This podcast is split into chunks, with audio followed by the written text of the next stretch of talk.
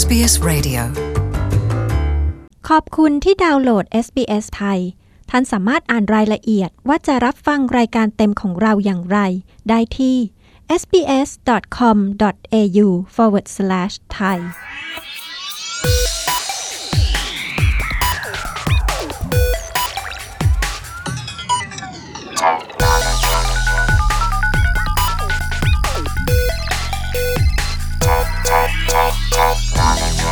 สวัสดีครับ เราก็จะมาพูดคุยกับคุณชุติวัฒน์บัญญัติหรือคุณเคนนะครับ ซึ่งเป็นผู้ที่มีประสบการณ์ตรงในการที่เรียกว่าติดนะครับ ติดการเล่นวิดีโอเกม สวัสดีครับ คุณชุติวัฒน์หรือคุณเคนครับอ๋อสวัสดีครับ ต้องขออยากทราบพื้นเพเกี่ยวกับวิดีโอเกมก่อนเลยนะครับเพราะว่าทราบมาว่าเมื่อเร็วๆมานี้อุตสาหกรรมเกี่ยวกับวิดีโอเกมได้ขยายตัวทั่วโลกเรียกว่า กว้างใหญ่แล้วก็ทำรายได้เนี่ยแซงหน้าอุตสาหกรรมภาพยนตร์เลยทีเดียว เยอะเยอะกว่ารายได้ของหนังเวลาเปิดตัวตลอด เหมือนเกมที่เพิ่งเปิดตัวไปแบบไอ้เจ้า Red Dead Redemption 2 เนี่ย เปิดตัวในช่วงสองวันแรกก็ที่ผมเจอในข่าวเขาบอกว่า ทำรายได้ได้ถึง 750 ล้านกว่าดอลลาร์สหรัฐเลยครับ ภายใน 3 วันแรก ครับ โอ้โห เรียกว่าภาพยนตร์นี้ไม่มีทางได้ เรียกว่าเศษเสี้ยวของตัวเลขลักษณะนี้เลยใช่ไหมครับ เท่าที่เจอมาภาพยนตร์เห็นเขาบอกว่า ในช่วงระยะใกล้ๆกันก็ทำได้ประมาณ 200ถึง300 ล้านนะครับ อืม เรียกว่าต่ำกว่าอย่างเห็นได้ชัดเลยทีเดียวนะครับจากที่หลาย ๆ คนพูดคุยกันนะครับ วิดีโอเกมก็ย่อมมีทั้งข้อดีและข้อเสียใช่ไหมครับ อยากจะลองพูดถึงข้อดีกันก่อนได้ไหมครับ ว่าข้อดีจากการเล่นวิดีโอเกมเนี่ยมีอะไรบ้างครับอ๋อเยอะมากเลยครับ จริงๆเท่าที่ประสบการณ์ตรงจากผมเลยคือผมอะได้ภาษาจากการเล่นเกมครับ ไม่ว่าจะเนื้อเรื่องหรือการที่เราพูดคุยกับ player ต่างๆ ในเกมที่เขาไม่ใช่คนไทย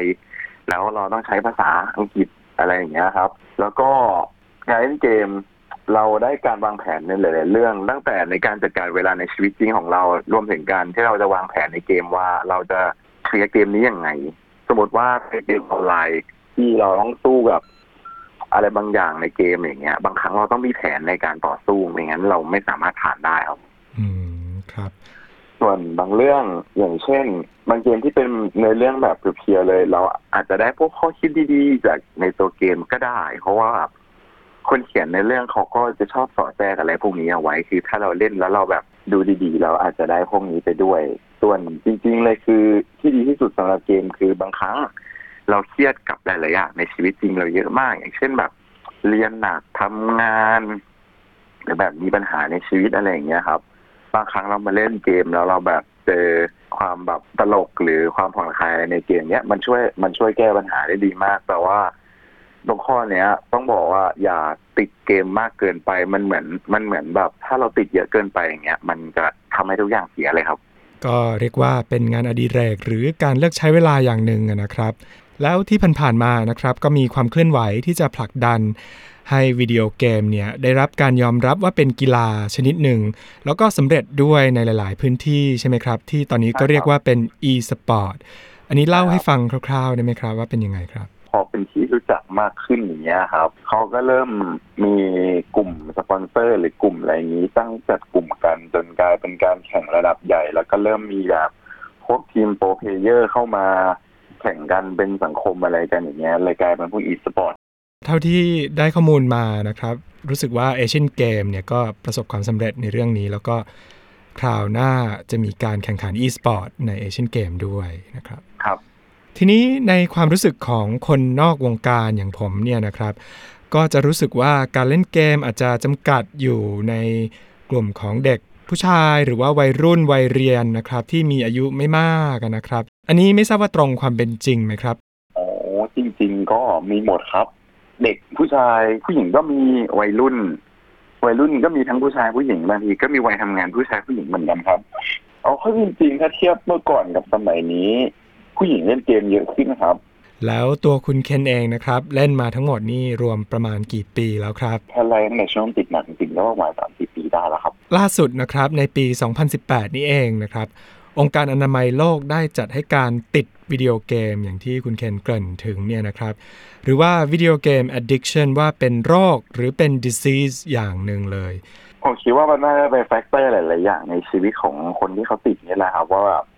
เราก็อาจไม่ได้ติดเยอะมาก แต่ก็โดน assume ว่าเป็นโรคติดเกม แล้วพอมันเกิดอย่างนี้ขึ้นบางครั้งมันจะขึ้นมาเป็นยอด ซึ่งบางครั้งเขาอาจไม่ได้ติดแบบจริงจัง แต่พวกที่เล่นแบบ พวกที่เล่นแบบ die hard แบบเล่นเอาเป็นเอาตายก็มีแต่ผมคิดว่ายังไม่เยอะมากครับ แล้วตัวคุณเคนเองที่เล่าให้เราฟังว่า ติดเกมเนี่ยนะครับ ติดขนาดไหนครับ มีการเล่นยังไงครับอ๋อก็แบบว่าถ้ามีเวลาว่างปุ๊บก็เข้าเกมเล่นได้เลย ก็เล่นไปเรื่อยๆ เล่นเท่าที่อยากเล่นแล้วก็แบบบางครั้งก็มีลืมนอนบ้างหรือว่าอืม มันเหมือนแบบผิดรูทีนปกติของคนนะครับว่าเฮ้ยทำไมไม่กินข้าวยังเล่นเกมอยู่อีกเหรอหรืออะไรเงี้ยนะก็คือลืมกินข้าวหรือลืมนอนทีเดียวหลายคนก็เตือนบอกว่า เอ้ย มันอันตรายนะ แล้วก็มันไม่ค่อยดีนะผมผมกระทบหนักจริงๆอะ มันเกี่ยวกับเรื่องเวลานอนกับสายตามากกว่าเพราะแบบเราต้องจอนานๆ เรานั่งนานๆเงี้ยมันแบบ เหมือนตาเหมือนตาจะไหม้อะครับ แล้วมันก็จะปวดปวดๆหน่อย อืม เรียกว่าวันละประมาณกี่ชั่วโมงครับ ลองประมาณคร่าวๆได้ไหมครับ ให้เรียกว่าทั้งวันเลยก็ได้อะครับ ถึง20กว่าชั่วโมงอย่างนั้นเลยเหรอครับ ประมาณนั้นนะครับ แล้วคือบางครั้งก็แบบไอ้เอาเอาตรงเลยคือ บางครั้งผมเล่นกับเพื่อนที่เขาเวลาออนไม่ตรงกันเพราะอยู่ต่างประเทศบางครั้งก็ต้องแบบสลับเวลานอนอืมทุกกลางคืน ก็อันนี้หลายคนก็เตือนเหมือนกันว่าเวลานอนไม่พอเนี่ย เราจะหงุดหงิดหรืออารมณ์เสียง่ายแล้วก็แบบคิดอะไรช้านะครับ ซึ่งก็ ผมว่ามันเป็นความจริงครับ แล้วมีผลกระทบอย่างอื่นอีกไหมครับ ก็มีนะครับ ถึงเรื่องงานเข้าสังคมอะไรอย่างเงี้ยครับ เพราะเราสลับเวลาปุ๊บพอเราสลับเวลาจากนอนกลางคืนตื่นเช้าเป็นนอนเช้าตื่นกลางคืนเนี่ย เราแบบเริ่มไม่มีกลุ่มสังคมแล้ว เพราะว่ากว่าเราจะได้ออกไปเจอใครเงี้ยเขาก็ไปนอนกันหมดละหรืออะไรอย่างเงี้ยครับ อย่างกรณีคุณเคนนี่เรียกว่าเป็นมากไหมครับ ไม่แน่ใจแต่ไม่คิดว่าตัวเองเป็นเป็นหนักครับ แต่ผมว่าปานกลาง เพราะว่า ผมเคยเจอคนที่ติดหนักมากจนถึงขั้นว่าแบบเล่นเอาเป็นเอาตายแบบเล่นผมหามลุ่งหามค่ำเลยก็มีหรือแบบเล่นจนเป็นส่วนหนึ่งของเกมไปเลยจนแบบเหมือนจำได้ทุกดีเทลก็มีแต่ ผมคิดว่าพวกนี้เขาน่าจะแบ่งเวลาได้ เพราะว่าผมเนี่ยตัวผมเนี่ยผิดพลาดตรงเรื่องการแบ่งเวลาครับ จะมีผลจากอย่างอื่นอย่างเช่น บริษัทจงใจสร้างเกมให้มันเล่นแล้วหยุดไม่ได้เป็นการตลาดหรือว่ากลุ่มเพื่อนที่เล่นออนไลน์ด้วยกันเนี่ยก็พาให้เราติดอันนี้ คิดว่าผลกระทบจากตัวเราหรือภายนอกเนี่ยมันมากน้อยยังไงครับอ๋อครับ ในการเล่นเกมถ้าเป็นเกมออนไลน์สำหรับผม ต่อให้ทำมาการตลาดดีแค่ไหน ถ้าไม่ค่อยมีเพื่อน ผมก็จะไม่ค่อยสนุกสักเท่าไหร่แต่ก็เล่นไปเรื่อยๆครับ แต่ถ้ามีกลุ่มเพื่อนเนี่ยมันจะแบบสนุกเฮฮามาก แล้วก็ไปกันต่อยาวๆเลย การตลาดก็เกี่ยวเหมือนกันครับ เพราะว่าบางเกมเนี่ย เขาทำระบบ balance ในเกมดี ซึ่งหมายความว่า player ที่เติมเงิน หรือ player ที่ไม่เติมเงินเนี่ย มีความสามารถเท่าเทียมกัน ก็อันเนี้ยโอเคชีวิตตอนที่ติดเกมเนี่ยสังคมการคบเพื่อน การปฏิสัมพันธ์กับครอบครัวมันได้รับผลกระทบยังไงบ้างครับ ก็ถ้าเราเริ่มด้วยเพื่อนก่อน ตอนนั้นก็เหมือนเพื่อนหลาย ๆ คนก็ติดต่อไม่ค่อยได้ เพราะว่าตอนกลางวันผมหลับตลอดเลย มีอะไรเพื่อนก็จะทิ้งข้อความมาไว้ ซึ่งมันเหมือนแบบติดต่อยาก แล้วบางครั้งเพื่อนก็จะซาซาหายไปเพราะเหมือนติดต่อกันไม่ได้อะไรอย่างเงี้ยครับ ส่วนถ้าเป็นครอบครัวก็เหมือนกันครับติดต่อกันยากตอนนั้นผมอยู่เมืองไทย ส่วนครอบครัวผมอยู่ที่ออสเตรเลีย เวลาห่างกันประมาณสามถึงสี่ชั่วโมง ก็ถ้าผมหลับช่วงกลางวันหมายความว่าที่บ้านจะติดต่อไม่ได้เลยเพราะถ้าผมตื่นช่วงกลางคืน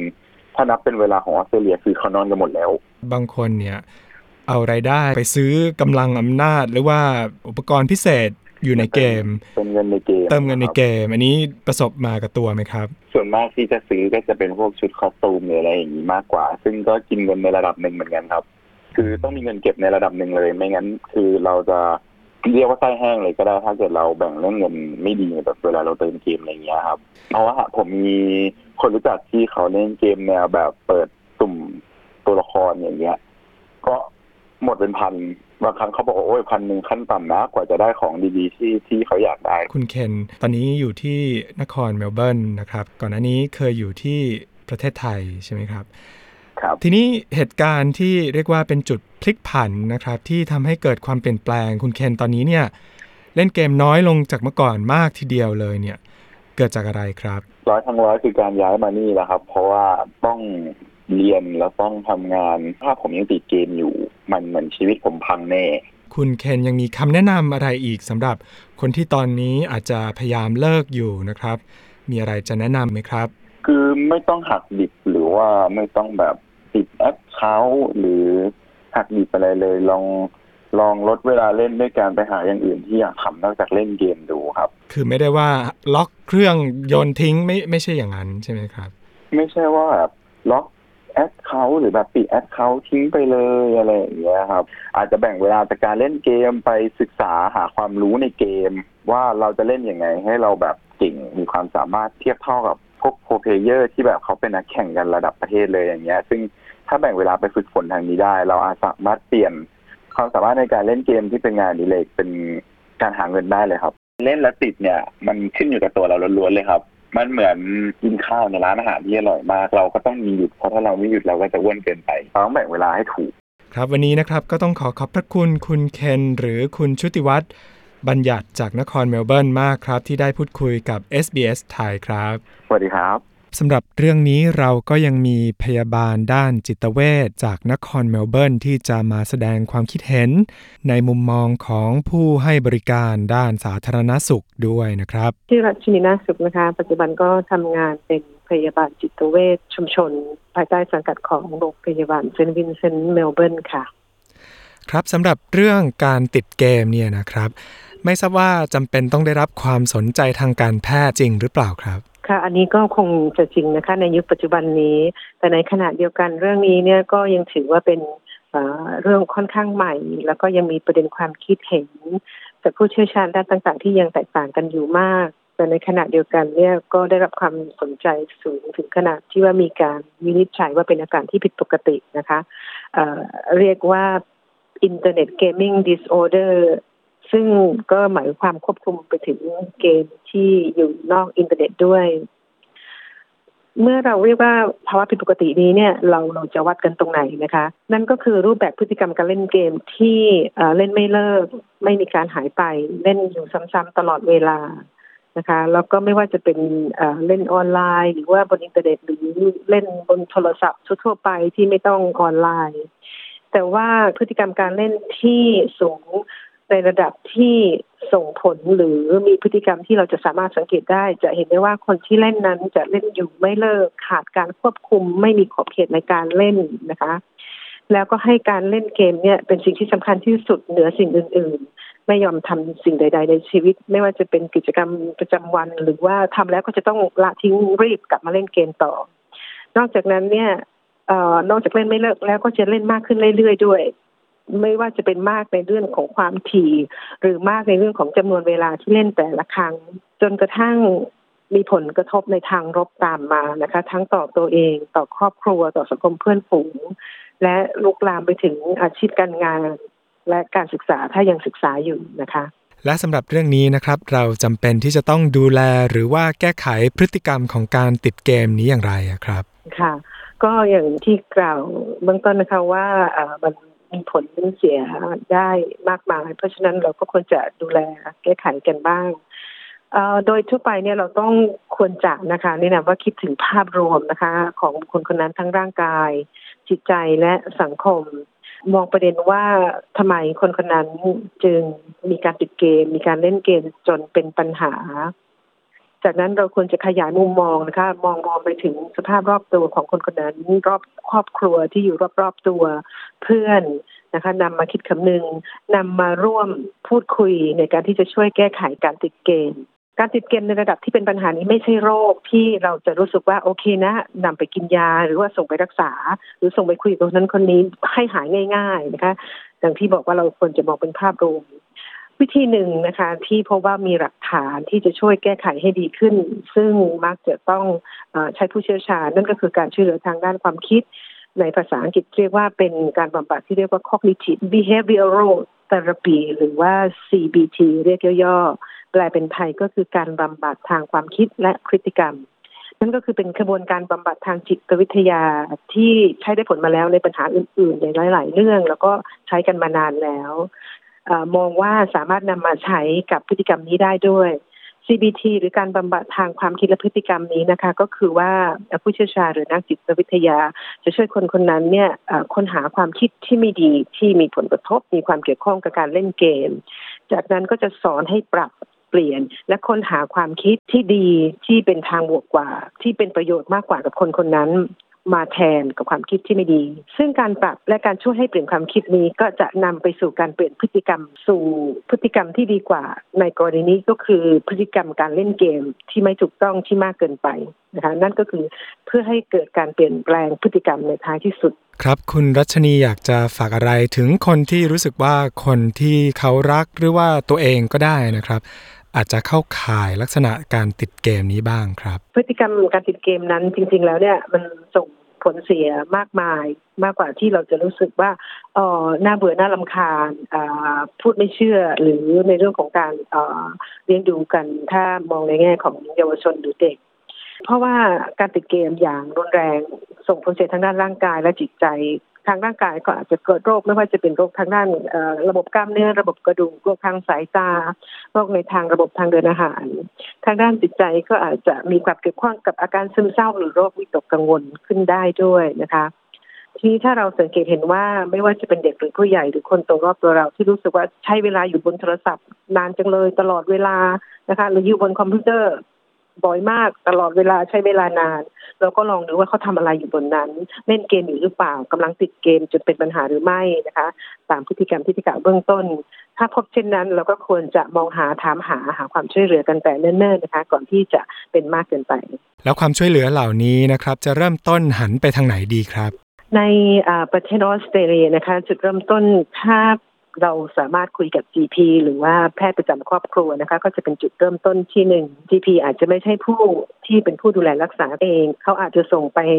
หานักจิตวิทยาให้เราได้นะคะ หรือถ้าเราสามารถหานักจิตวิทยาได้ด้วยตัวเองก็ทำได้ ถ้าเป็นเด็กที่อยู่ในโรงเรียนก็ปรึกษากับครูที่โรงเรียน หรือ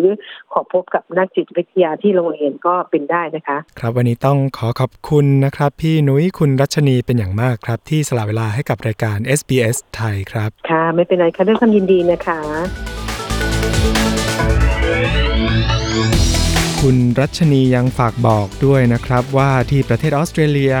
หากมีปัญหาเครียดในชีวิตอย่าคิดสั้นให้โทรปรึกษา Lifeline ที่หมายเลข 131114 ส่วนสำหรับเยาวชนอายุ 12 ถึง 25 ปี ก็สามารถติดต่อกับองค์กร Headspace นะครับ ได้ที่เว็บไซต์ headspace.org.au h e a d s p a c e นะครับ headspace.org.au ครับ